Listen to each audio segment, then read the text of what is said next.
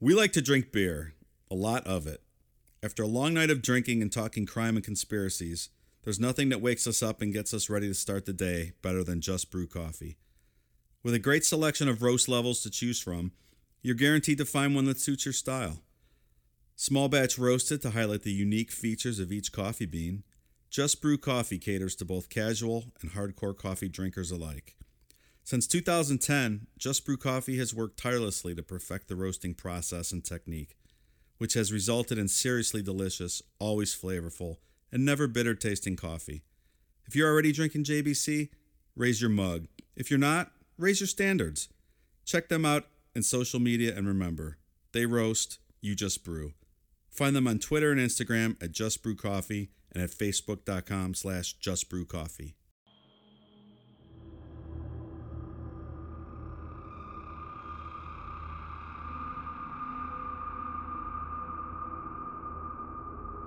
Today we begin a two part conversation on the Mothman. But before we get into the specifics of the Mothman story itself, we need to explore its origins. This involves Chief Cornstalk of the Shawnee tribe and a curse he put on the tri state area as, as he was brutally murdered. The second part of today's story is loosely related to the Mothman Prophecies movie you've probably seen. We're going to talk about Indrid Cold, also known as the Grinning Man, because of the creepy ass smile that never left his face. Was he really an alien as many people believed? Let's talk about it. I'm Mike. I'm Ian. And I'm Dave. If you've ever been pulled over on a West Virginia freeway by a grinning alien, stick around. You're not alone. This is Necronomipod. And this man stepped out and came directly to me, or came to the truck. He walked to the right-hand side of the truck, and he told me to roll down the window. He asked me to roll down the window on my right-hand side of my truck. And I done what he asked. And this man stood there, and he, he first asked me what I was called. And I knew he meant my name, and I told him my name. And uh, he asked me, he said, uh, why are you frightened? He said, don't be frightened. We wish you no harm. He said, we mean you no harm. We wish you only happiness. And uh, I told him my name, and when I told him my name, he said he was called Cold. Okay, so today we are going to be discussing the Mothman, the Mothman prophecies, and kind of all the surrounding events around it. It's one of my favorite stories. I find it very creepy, yet very believable. And Ian, I think I think you believe in this story as well. Yeah, I I believe in most of everything that has to do with this story. It's uh, I think it's my first experience with paranormal stuff. I Right. got a hold of the book in either fourth or fifth grade, Right. And I read it and it scared the shit out That's of me. very creepy. I don't know why my mom let me read that in like fourth grade, but yeah, it was uh yeah, this is my first dive into paranormal stuff. So So I think one of the goals of the show is going to be to convince uh, Mike, the resident skeptic, that all these events are true. Yeah, it's going to be an uphill battle, I think, but we'll we'll see how it goes. Maybe I'll, we'll hypnotize you into believing it. I'll keep a clear, open mind. Uh, I'll take the facts as presented to me, and we'll make a decision here at the end. The only thing, my only experience with any of this story, and uh, I know we're going to get into the Mothman a little bit more in detail in, in episode two, but um, I've only seen that Mothman Prophecies movie, which I know, Ian, you'll probably lecture us on a little bit here in a minute. But that's my only experience. And I remember the movie was really creepy. I haven't seen it in years, but I remember when I first watched it being creeped out by it. So I went back and watched it last week in, in preparation for the show, and it wasn't as good as I remembered it being. like, Maybe this is it's just a a little one- silly. Maybe it was just a one hit wonder. Yeah. yeah, I mean I like it, but it's uh it's nowhere near to what the real story Right. is. The They- real they- story is creepier than the movie. Yeah. It- Well, and they they mashed it all up into one little thing, and the story's huge. I mean, Right. there's so much to the story. And then uh, I don't know. They I, it felt like they um like John Keel's character, which was presumably Richard Greer, but then the other guy, that other scientist, was kind of like John Keel too. It's like they had two different. Yeah. That Just the like guy a- that he goes to visit in that book or We're talking, Yeah, where he flies to Chicago to, to visit that other guy that wrote the book on the paranormal stuff and had experience with the Mothman. They Yeah. kind of combine those characters. so they take the one guy, John Keel, and kind of split him up into two characters. Mm-hmm. In the movie. Yeah, because I was listening to the old Art Bell episode with John Keel, kind of getting ready for Mm-hmm. Okay. this too, and that's what he said. He was like, "They split me up into two people," which I don't understand. what- There's just things with that movie that are weird, but Eh, just like it's all a movie. movies. Yeah. yeah. All right, Ian, you want to get us started here? Uh, a little background on this story. Yeah, so before um before we get into Mothman, kind of have to do a little little history lesson here. There was a curse. It's called the curse of uh, Chief Cornstalk, and it's kind of where everything starts with the Mothman because the this curse that was placed in the tri-state area where Point Pleasant is, it's blamed for a lot of stuff, including the Mothman. You hear all these badass Indian names and chief names. How do you get stuck with cornstalk? His name sounds pretty badass, but I had no idea how to pronounce it. Well, I looked it up. It, His it's- actual name. his in, yeah, his Native American name. I, so I found a couple actually. One of them was K2 Kwa. That's one of the like that. translations I found. It's like translates to what did it say? Um, corn stalk or blade of corn, something like that. I'd rather be Corn Cob. I think Chief Corn Cob. Chief Cobb even. Chief Sounds Cobb. better than cornstalk. I don't know. Just don't love that one. So as the Mer- American frontiersmen started to move west in the 1770s, seven nations of Native Americans. The Shawnee, the Delaware, the Wyandot, Mingo, Miami, Ottawa, and Illinois formed a powerful confederacy to keep the white men from infringing on their territory. So, and the Shawnee were the most powerful tribe, and they were led by Chief Cornstalk. So he was the head honcho then. Yeah, and when I was reading about him too, a lot of the the Americans they adopted his a lot of his like battle strategies. Yeah. Huh. Interesting. Yeah. So this was back when the British were trying to get the Indians to attack the settlers, kind of right before the Revolutionary War started. Right. In 1774, when the, the Americans were moving down to the Kanawha and Ohio River valleys, the Indian Confederacy prepared to protect their land by any means necessary. They weren't they weren't giving up any land. or- Sure. Yeah, they were gonna fight. Right. So the seven nations that the Native Americans put together, uh, they began to um, line up across the point from the Ohio River to the Kanawha River. It numbered about 1,200 warriors. Uh, they began making preparations to attack the white settlers near an area called Point Pleasant on the Virginia side of the Ohio River. So which is West Virginia now, but back in those days it was still Virginia before West Virginia had seceded from Virginia. I did not know that. It's your little history lesson for the day. They it, it, they broke away right before the Civil War, and uh, West Virginia fought for the North. There you go. Thank you, West Virginia. Wild and wonderful. Um, as word reached the colonial military leaders of the Native Americans planning to attack, troops were sent in to face off against the Native Americans. While the number of fighters were pretty even on both sides, the Native Americans were no match for uh, the muskets Sure. that the Americans Bow had. There's and a lot of arrows that and- back then. Yeah. They, they, they didn't have the, the technology of the, the muskets. Yeah. So I like to do a lot of what ifs. I've read lots of what if hif- history books and, and whatnot. What do you think would happen if you could go back in time and supply the Native Americans with like automatic weapons? It's like Gatling guns and machine guns. I think they would do you think would happen? destroy the It would it would turn the whole, you know, all of Western civilization. Yeah. They would have repelled them all. We'd be completely different. You'd be speaking Cherokee right now. Probably would. Yeah. Ian, you'd be Chief Cornstalk the Fifth. Something like that. I don't know. You might have changed it to corn cob by now. By then, yeah, you would have changed it up, made it a little more hip hop. All right, sorry. That was just an interesting thing that popped in my head. Um, the battle ended with about 140 colonials being killed, with twice that number of Native Americans killed. Uh, and the tribes retreated westward into an area that's now known as Ohio. And in order to keep them from returning, a fort was constructed at the junction of the Kanawha and Ohio rivers. The colonists constructed a fort Yeah, to keep so that the Indians wouldn't attack again, right. the Native Americans. eventually Chief Cornstalk made peace with the colonists and he went there in 1777 to try to make a treaty with them and let them know that they wanted to have peace. But this is when you were saying earlier, Dave, that the British started trying to coax Native Americans into Right. attacking. Yeah. Yeah. That was their part of their battle plan. Why? What? What was Cornstalk's motivation with wanting peace? Like, was he just generally a peaceful guy? Yeah, Did he he, didn't- just he wanted everyone to get along?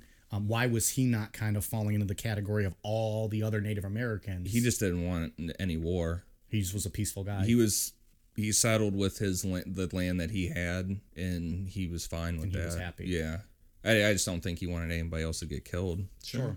With the British trying to get them all fired up and, and to attack again, the tribes began to line up on the Ohio River again with the intent on attacking the fort. And Cornstalk and Red Hawk, which was a Delaware chief, didn't want any more war, so they went to the fort on November 7th to try and negotiate a treaty before fighting happened again. Like a last ditch effort to kind of Yeah. make peace. there was a guy there that was running the fort named Captain Arbuckle, and Cornstalk told him that he was opposed to the war with the colonists, but if the tribes attacked, then they were going to attack too. So they took him, Red Hawk, and an unknown Native American into custody. So the Americans reneged on a deal with the Indians. That that's almost unheard of and throughout American history. They they, Who'd have thought? they never did anything like that.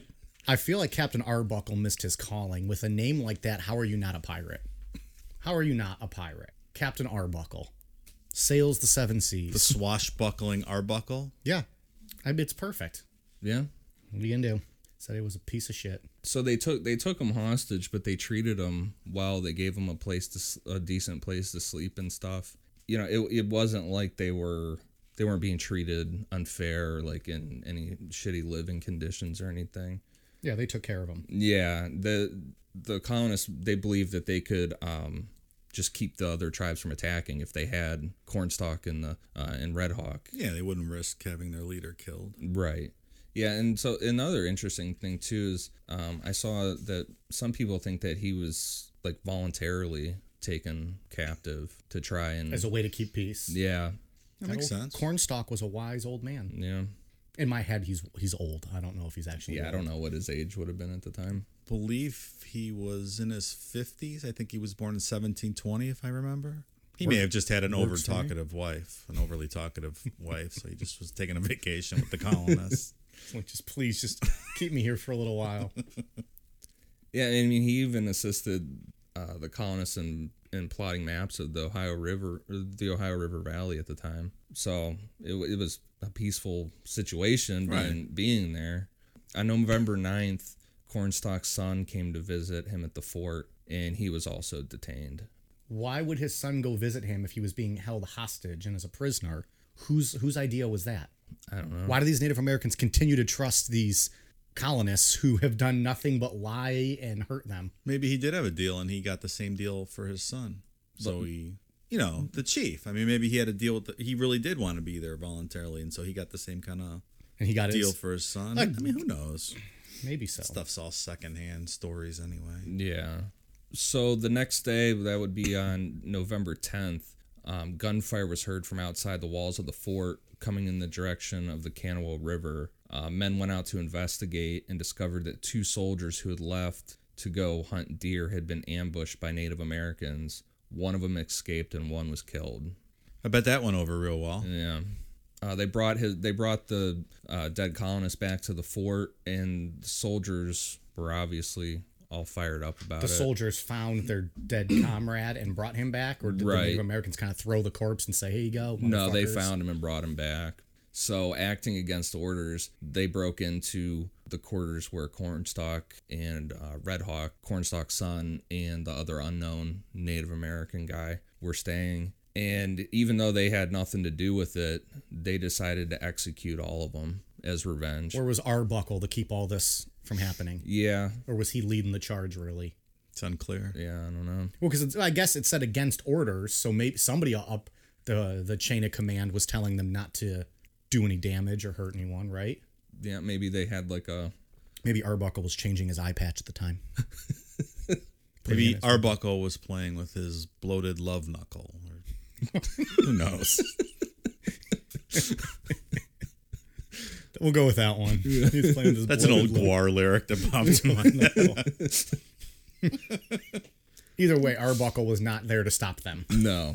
And they said that Cornstalk stood there and super brave and just didn't back down from them. Died with honor. Yeah. Uh, but they just opened fire with their muskets. Red Hawk tried to escape by climbing up through a chimney. He was pulled back down and killed. And Cornstalk's son was sh- he was just sitting there and was just shot immediately. And the other unknown Native American was strangled to death. Oh boy. Bloodbath. Yeah, and Cornstalk was shot eight times with a musket. Oh god. Before he even like died. Yeah. They just had to keep shooting him. Right. So as he was uh, laying on the floor dying, he was said to have put a legendary curse on that land. And the stories say that he looked up at the at his killers and spoke to them. I was the border man's friend. Many times I have saved him and his people from harm. I never warred with you, but only to protect our wigwams and lands. I refused to join your paleface enemies with the red coats. I came to the fort as your friend, and you murdered me. You have murdered by my side my young son. For this, may the curse of the Great Spirit rest upon this land. May it be blighted by nature. May it even be blighted in its hopes. May the strength of its peoples be paralyzed by the stain of our blood.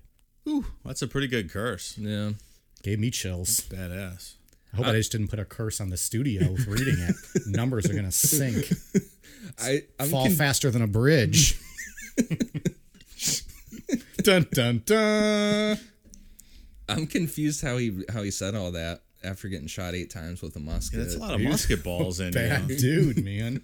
Well, So did, was someone taking notes? I mean, did they transcribe this? Or is this kind of like the Bible when none of it really actually took place and someone wrote the See, story now you're hundreds of along years my line of later? thinking. This is all just made up for fun. I don't know if it's made up for fun. Doesn't sound very fun.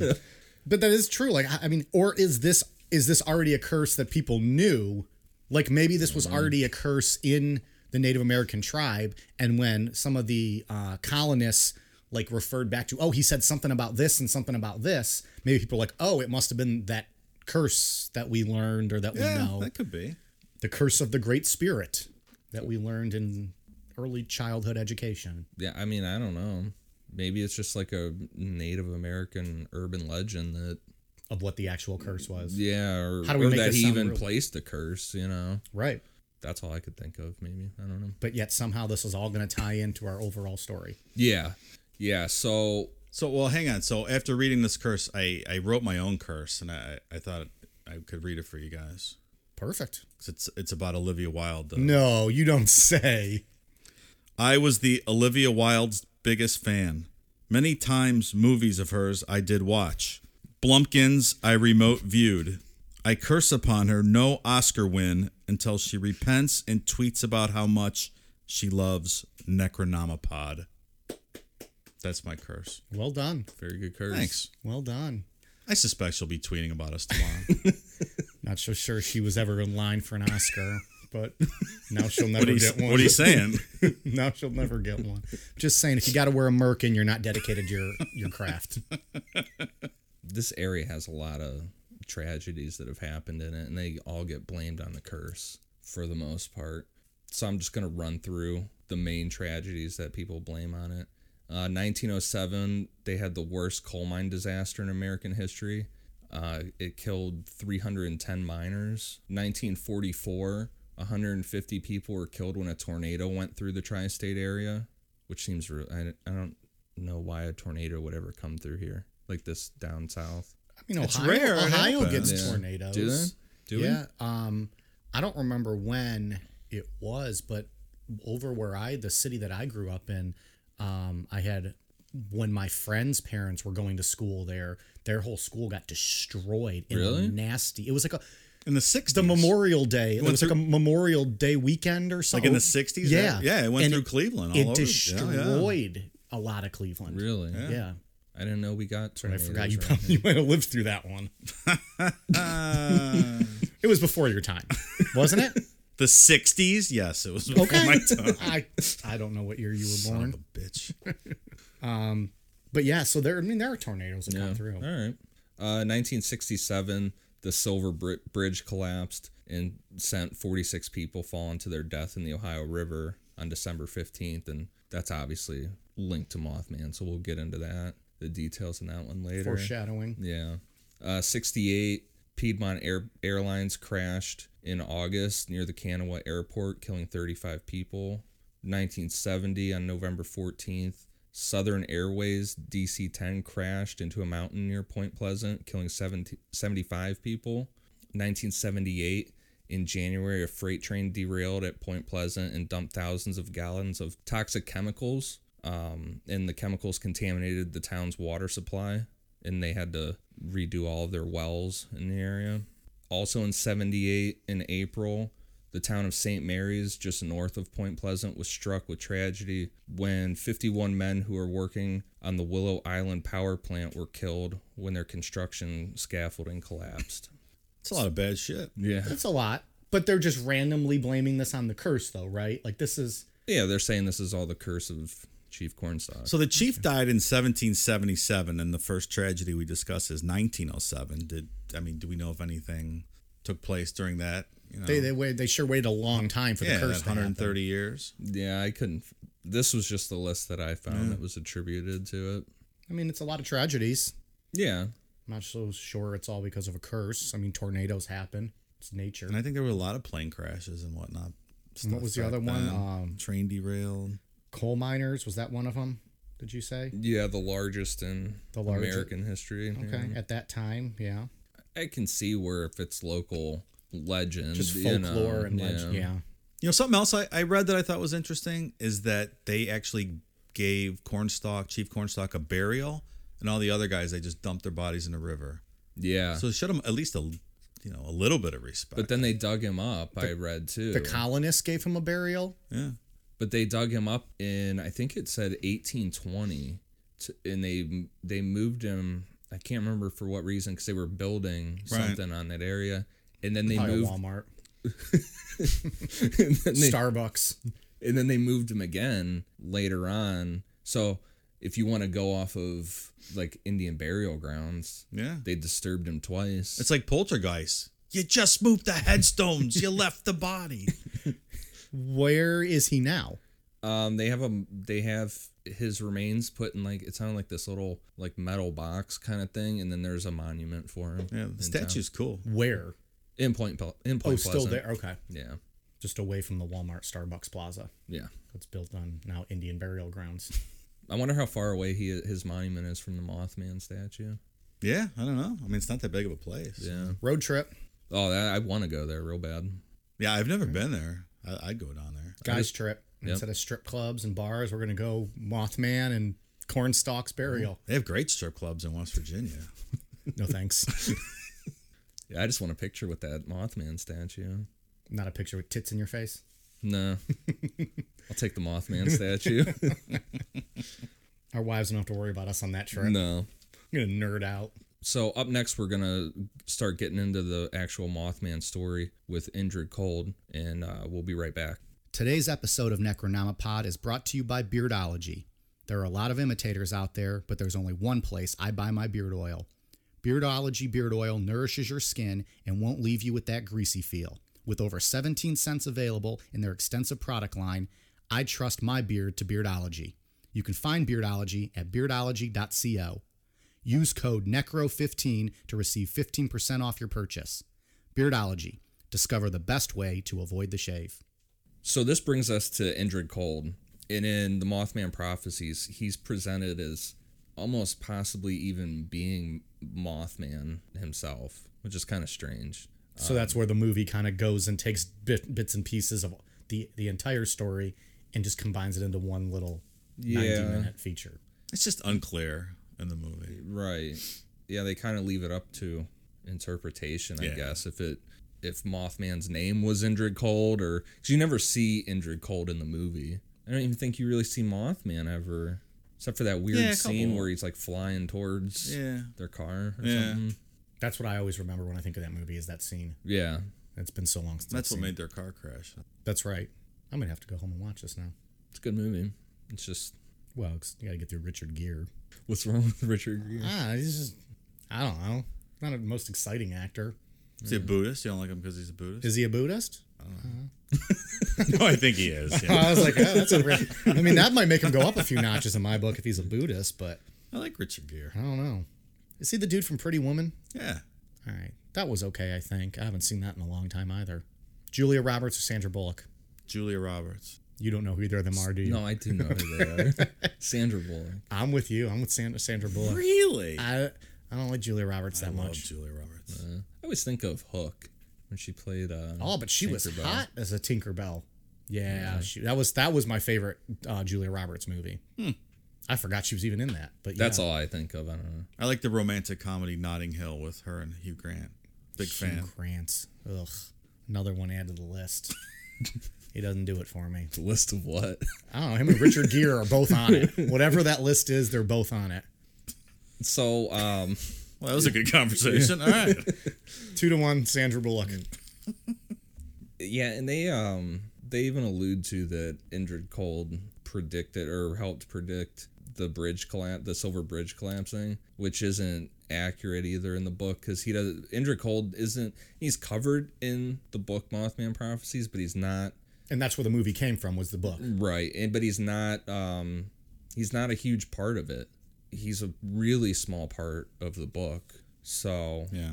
um and then the, on part 2 we'll we'll get into who predicted it and how and how that all went down, but So maybe we should tell everyone who Indrid Cold is. Yeah. They'll be like, what the fuck are you talking about? so the the real story of Indra Cold involved a man named Woodrow Durenberger. That's a mouthful. Yeah, it's a tough name. So I'm just going to call him Woody from from now on. Works Woody's for me. Last week Dick, this week Woody. So on November 2nd, 1966, Woody was driving home from his job as a sewing machine salesman for J.C. Penney in Marietta, Ohio, to his farmhouse in Mineral Wells, West Virginia. And he said it was like an overcast evening with and it was kind of raining, like a misting rain. As he came up on the intersection of I-77 and Route 47, a tractor trailer truck was tailgating without their lights on so he pulled off to the side of the road and then he said that he that the truck appeared to take flight Yeah. Well, that doesn't happen every day. yeah and then it, like he said it kind of looked like it rolled over the top of his truck he didn't feel like it was hitting his truck. no like it, it just rolled over appeared top like of it it rolled over. yeah after looking at it for a little bit he realized that he was looking at what he said was a charcoal colored ufo that didn't have any lights on and then he said that it touched down and then kind of rose back up a little bit and hovered about 10 inches from the road right in front of him. yeah That would be a bit creepy. A little bit. Yeah, it would be terrifying. uh, he said that a door slid open on the craft and a, a man stepped out. All right. So at this point, do you you turn your car and get the hell out of there, or do you wait to see what happens? Because the curiosity is is so big. I don't think I don't think it'd be curiosity for me. I think I the if I didn't leave, it'd be because I was almost frozen with fear. Yeah. That's what I would think. I would just be like stunned and shocked and, Right. and not capable of being able to get out of there. Yeah. If if something rolled over my car, yeah, because I'm not thinking anything happy thoughts with this. Like I'm thinking, oh, this is I'm I'm going to die. This is they're going to kill me, or I'm going to get abducted, and then I'm going to have to come in here and tell you fucks that I was abducted and, everything anal I- probe? and everything I believed was wrong, and that they they actually did. Yeah, they probed me and and got my semen without actually giving me an orgasm, like poor Barney Hill. He got the Barney Hill treatment. Yeah. Under Rode, rode, hypnosis. rode hard and put away wet. Walk of shame. So yeah, no, I would be probably. I think I would be like paralyzed with fear if this legit happened. To me. I think that's a good answer. That's that's Yeah. probably pretty accurate. Yeah, I'd be super scared. I still want to see that though. Oh, for sure. you want to see this? I want to see an alien step out of a UFO in front of me. I don't know about all that. I'd rather just see like a really good UFO fly in the air. I thought you wanted to be abducted. No. I thought that's what you told us in the Betty and Barney Hill one. No. I think we implied that. You He implied refuted that. It's not how I remember it, but there was some alcohol involved in that conversation. Woody described this man as just looking like any other guy. Um, he said that he had a very deep tan and black hair that was slicked back. He thought that the tan was odd for that time of year and in that area. But what he said stood out the most was that the guy had like just this creepy, cartoonish smile on his face that never went away.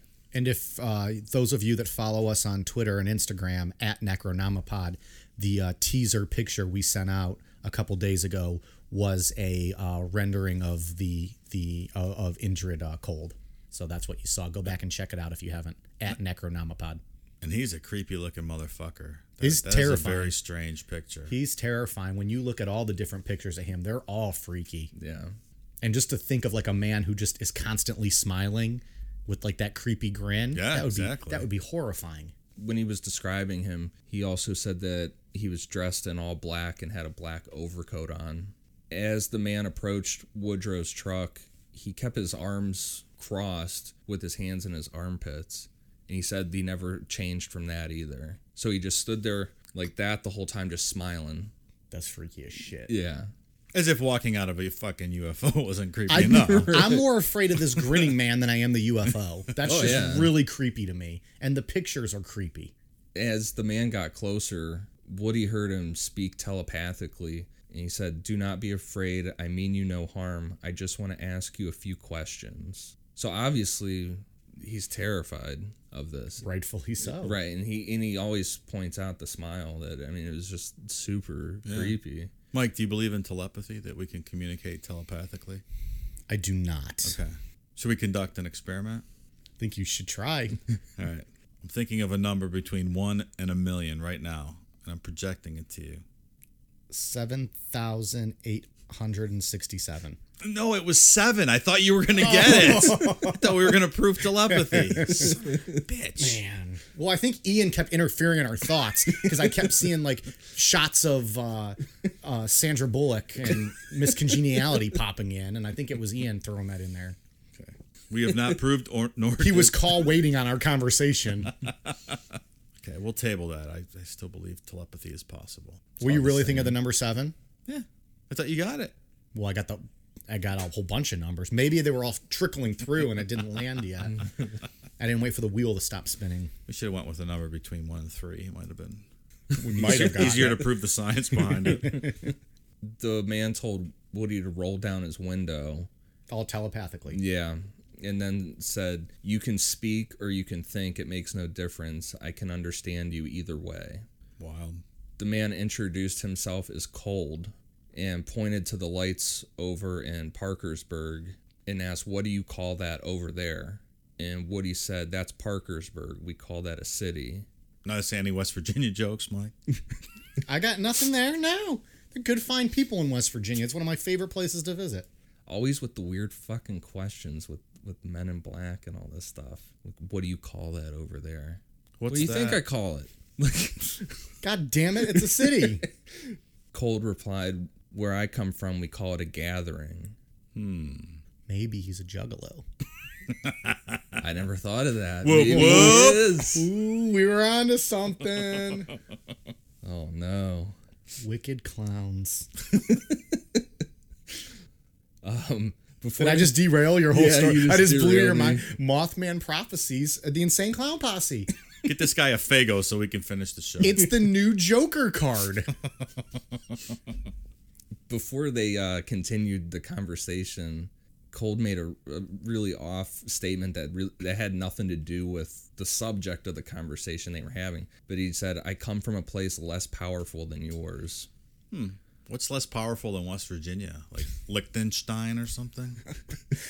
My thought very was strange going. statement. My thought was going more towards you come from a place less powerful, yet you just flew your fucking UFO over here, Right. rolled it over my Right. car, it hovered, and then you got out and you're talking to me telepathically. Right. Like, dude, you're advanced. You're more powerful than us. Maybe he's just trying to make him feel better. I don't know. It's a weird thing to say. Maybe he misread the telepathy. We come from a place more powerful than yours. I will squash you like bug. Maybe so. I don't know. That's just weird. Yeah. Dude's Uh, lying. Who's lying? Cold. Oh, They're much more powerful.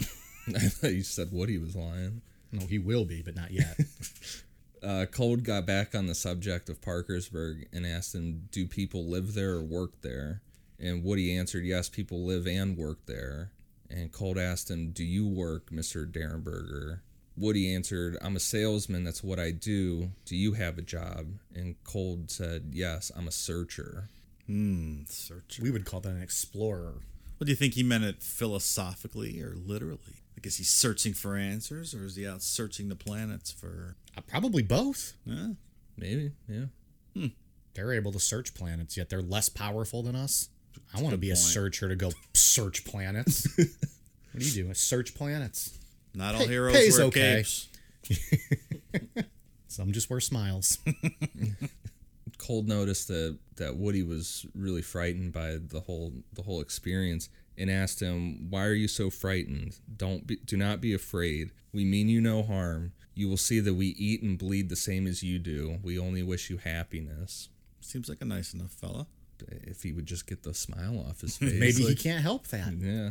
I mean, may, the only thing I can think of with the smile is that th- th- he like thought that that's what humans do when you're happy. They just You know, show like a being- pleasant face. yeah, like being friendly. so just keep the smile always on because you don't have to move your mouth to talk. You think his face got sore? My face gets sore thinking about smiling. like little do you know, if you just hold a smile on your face the whole time, you're a fucking creep. That guy, he, he did not know. Takes just as many muscle movements to smile as it does to frown. Thank you. You're like pop up video today with these facts. Isn't that one of those inspirational posters that people have at Something their- like that. at their desk Yeah. I think it, it takes less muscles. to smile and to, Smi- frown? like it takes more to frown than it does to smile. So like Yeah. save your energy and smile or something it. like that. That's it. Kind of bullshit. You thing must they have put it at up your in desk. office. I wish. Cold also told Woody at the proper time, the authorities will be informed of our meeting and this will be confirmed. And then he leaned down and looked into Woody's car or Woody's truck and said, Mr. Dur- Durenberger, I thank you for talking to me. We will see you again. The UFO came down. Cold entered the craft, and then Woody said it shot up about 75 feet in the air, flew and then flew away at a really high rate high rate of speed. And when Woody got home around 7 p.m., he called the police to report what had happened. I might have kept that to myself. I don't know. Did the police bite on it? Did they like laugh him off? So, how everything is described by John Keel in Mothman Prophecies was that because this was a really small area, everybody knew everyone, the police took everything serious because they were like, they knew people in town. So, it's like, I know Woodrow Durenberger, he's a good guy. Right. He's not a, Why like would I've he known make- him my whole life. He's not going to make up a Yeah. story like this. That kind of he's not a stuff. Right. drunk. He's not crazy. and we'll get into that too with um, the first reported sighting of the Mothman. It's pretty much the same thing. It's like we've known these people our whole lives, you know. This is where Woody makes a mistake. The next day, he was on his way to work when he was stopped to do a live TV interview for the WTAP news. And it was like that was the local Parkersburg news they gr- they grilled him in the interview on everything that he had reported to the police, but he did fine in the TV interview, and it only lasted for like 30 minutes. Is that footage still around? I don't know. I wonder if we can watch that. Dig for that. I'm sure there's somewhere to find it, Yeah. like an archive or something. How I found the Richard Chase Yeah. stuff. Maybe we can go to the studios while we're down at the Mothman Museum and pull it up ourselves. So after the news interview was over, um, he was questioned again by law enforcement, the head of the Wood County Airport. But the big one was he was questioned by representatives from Wright Patterson, located in Dayton, Ohio. And you know from doing the Roswell test episode, that's where all the the fucking Roswell shit went. So they they brought all the stuff. yeah. Yeah. So why the fuck are they there the next day? Why are they? So, what do you think his mistake? You said he made a mistake talking to the Air Force. Is that the or they're mistake? just stopping to do this news interview Okay. and talk to everybody yeah. because we'll see how his life just kind of took a turn after that. So they must have saw his interview on TV and then just hustled over there. It says that they were there the night they were there, Oh, before- waiting for him. before it like, happened. like they got news from the police report, um, maybe from this airport, and they sent people down there to talk to him. Yeah. Who told the airport? Like word got out somehow. Yeah, it's interesting too because I mean we'll do a we'll do a Roswell one eventually. So Woody answered all their questions and drew them a picture of the craft he saw, which he said it looked like a old fashioned kerosene lamp. Have you have you seen the picture that he drew? No, not that he drew, but what he described it as was kind of like like a kerosene lamp, like it was skinny on the ends and then went into like a ball and it was on its side.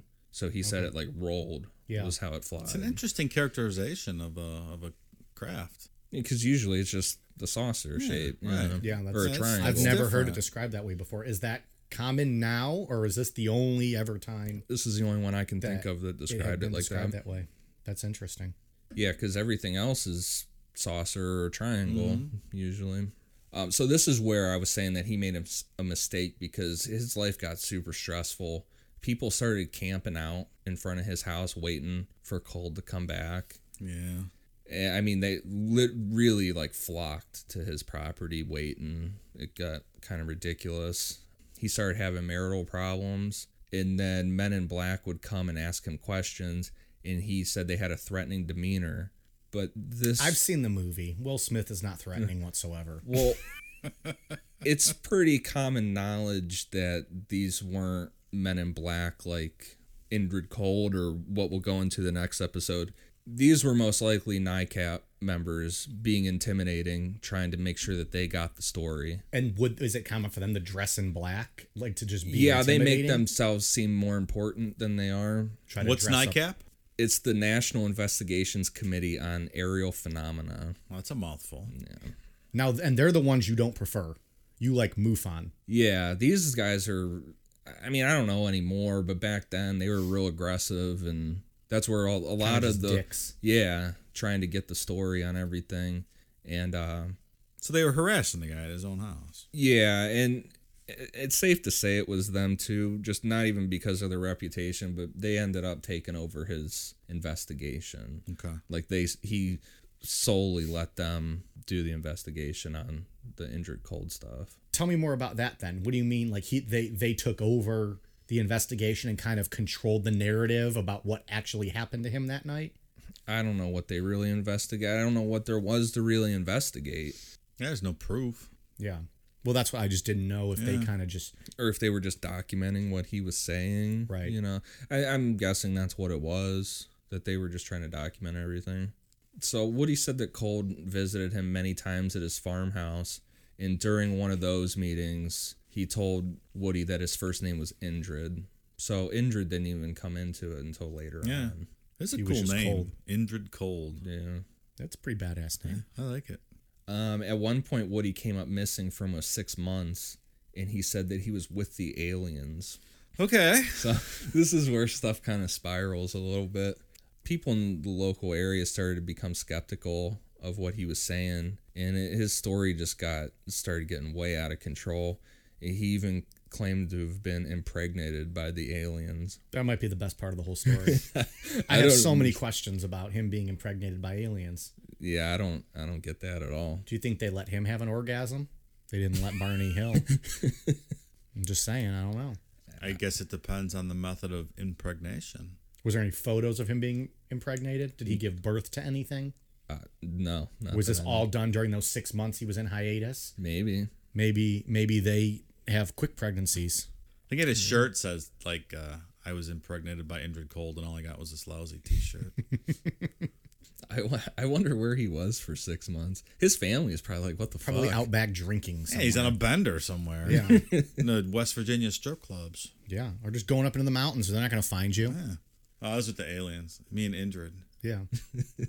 So in 1967, Woody said that he visited Indrid Cold's home planet of Lanulos, and he said that everyone that lived there walked around wearing no clothes. So they did go to a strip club, and he was blacked out, and he doesn't remember that he was at a strip He club. got roofied by Indrid Cold. Roofied him. there it is. Boom. Can you imagine how creepy it would be to be a stripper uh, and have to give a lap dance to a guy with just this creepy smile on his face the whole time? Meanwhile, he's telepathically telling you everything he's thinking he wants to do to you. That's not going to be a fun night at the office for the stripper. I have a big smile on my face the whole time. I'm getting a lap dance. Hopefully, I know it's what not you're as talking creepy about. as this. I mean, look at the photo we put out and just imagine that staring you in the eyes as you're dancing all up on him. no, thank you. I picture Indrid Cold as not blinking either for whatever reason. Interesting. I just picture him as like a, having like a frozen face. Yeah. Makes it even more creepy. Yeah. Um, so and he said that the aliens lived in a galaxy called Ganymede. I don't really know how to pronounce that. Pretty close. Yeah. And he said everything was peaceful and there was no war. It's like a John Lennon song. Sounds nice. But even with his stories getting real wild, there were still tons of UFO sightings almost nightly in that area. Um, Were these legitimate sightings or were these people just now they want to be a part of the story? Because this was what the 60s There was no pictures of any of these. No one managed to get a photo. I mean, or were we talking like rural West Virginia where there might not have been? I don't think anybody was running around there with cameras. But even like the local newspapers or anything, nobody got pictures of any of this. No. Not that I recall seeing. Okay, asked and answered. It, like people getting skeptical if his story didn't stop people from coming there and camping out and and trying to see stuff. So he eventually moved away with his family, you know, him and his wife, they all moved away and then he returned back in the 80s and ended up dying in 1990. Um, Did he still claim that all this weird stuff was happening to him even up until his death? Uh, I don't know about that. I mean, he never went away from like deviated from the story of Yeah. Indrid Cold or anything. Did like that. Ingrid come to his funeral? Interesting. His so when I was looking up stuff, I found it was a radio interview with his daughter, and I want to listen to the whole thing. But his daughter claims that Indrid Cold was at his funeral. Wow. Yeah, That's creepy. yeah. I want to dig more into that. But he was smiling. Smiling at a funeral. Just But not, then not other blinking. people, other people would have had seen this guy, right? I mean, you're going to notice someone who's smiling like that at a funeral. I don't know. Maybe it was a small funeral. So you would have absolutely noticed him. Why don't you go to a funeral tomorrow and do nothing but smile the whole time and see if anyone, and not blink. And s- All right, research for the show. Consider it done. see if anyone calls you out? And I'm just like, And give them a whoop whoop when you're done. what is a juggalo? Stop there. So John Keel, who wrote the book Mothman Prophecies, he believed that Woody really did meet an entity named Indrid Cold, but he felt that the rest of the story was made up so that Woody could sell his self published book, Visitors from Lanulos, which he put out in 71. I think I agree with John Keel. Yeah. I think he met somebody or something that was creepy. I don't know if it was an alien or not, but he met somebody that deeply disturbed him and it might have messed with him for a while and then the story grew and grew and then next thing you know he's going to make money off of it. Yeah.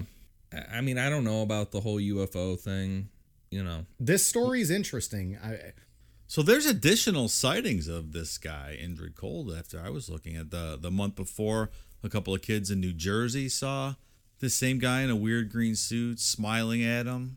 And then I believe it was the Lilly family in Point Pleasant. So this right on the same area, this girl woke up and saw the same guy, like in her room, grinning at her, and then disappeared. That's fucked so there's multiple sightings of this fella. It's creepy. and this all happened about the same time like the story hadn't spread yet that Right, right. yeah. so that's yeah i don't know that's It's bizarre. creepy as shit Yeah, and it, it gets linked with Mothman because it happened 10 days before the Mothman sighting. and he had all of his teeth so you know it wasn't a local Wow. Sorry to anybody listening in West Virginia. well this was back then nowadays they're all fine very upstanding people We're not going to be very well. uh, so this is our last episode apparently we're gonna get Uh. We're gonna get taken fucking down. murdered when we go to the Mothman Museum on Yeah. a road trip. oh boy We're not going to be very uh, welcomed at the Mothman We're gonna be in Museum. a diner and someone's gonna shoot us in the back of the head. oh gosh So what do we think Indrid was? A humanoid, a Men in Black?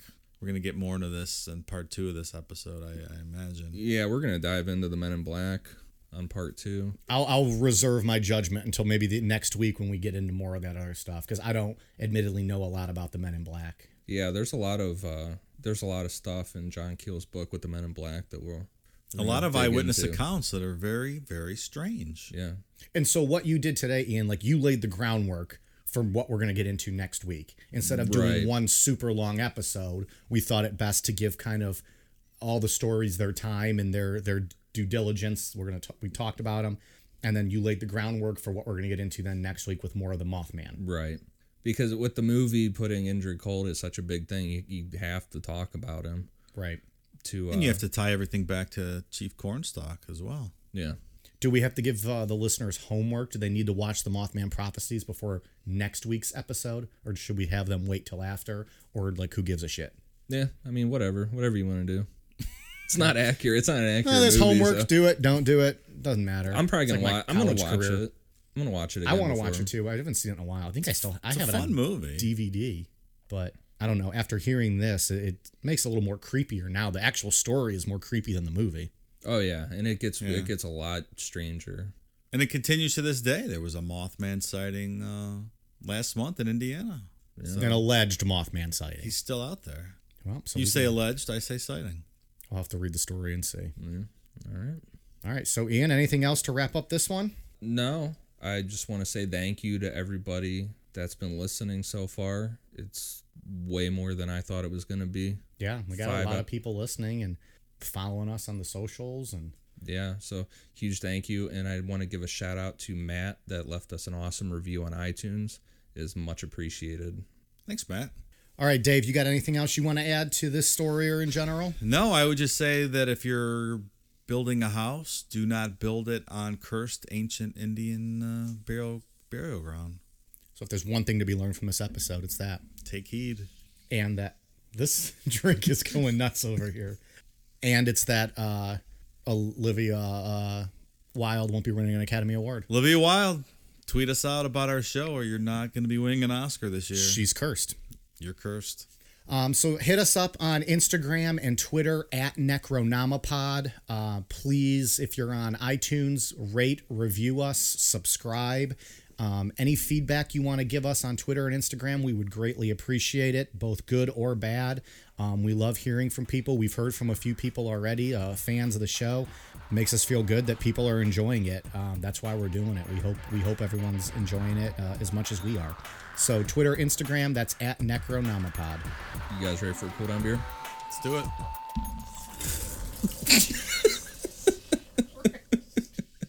So much for that cool down beer.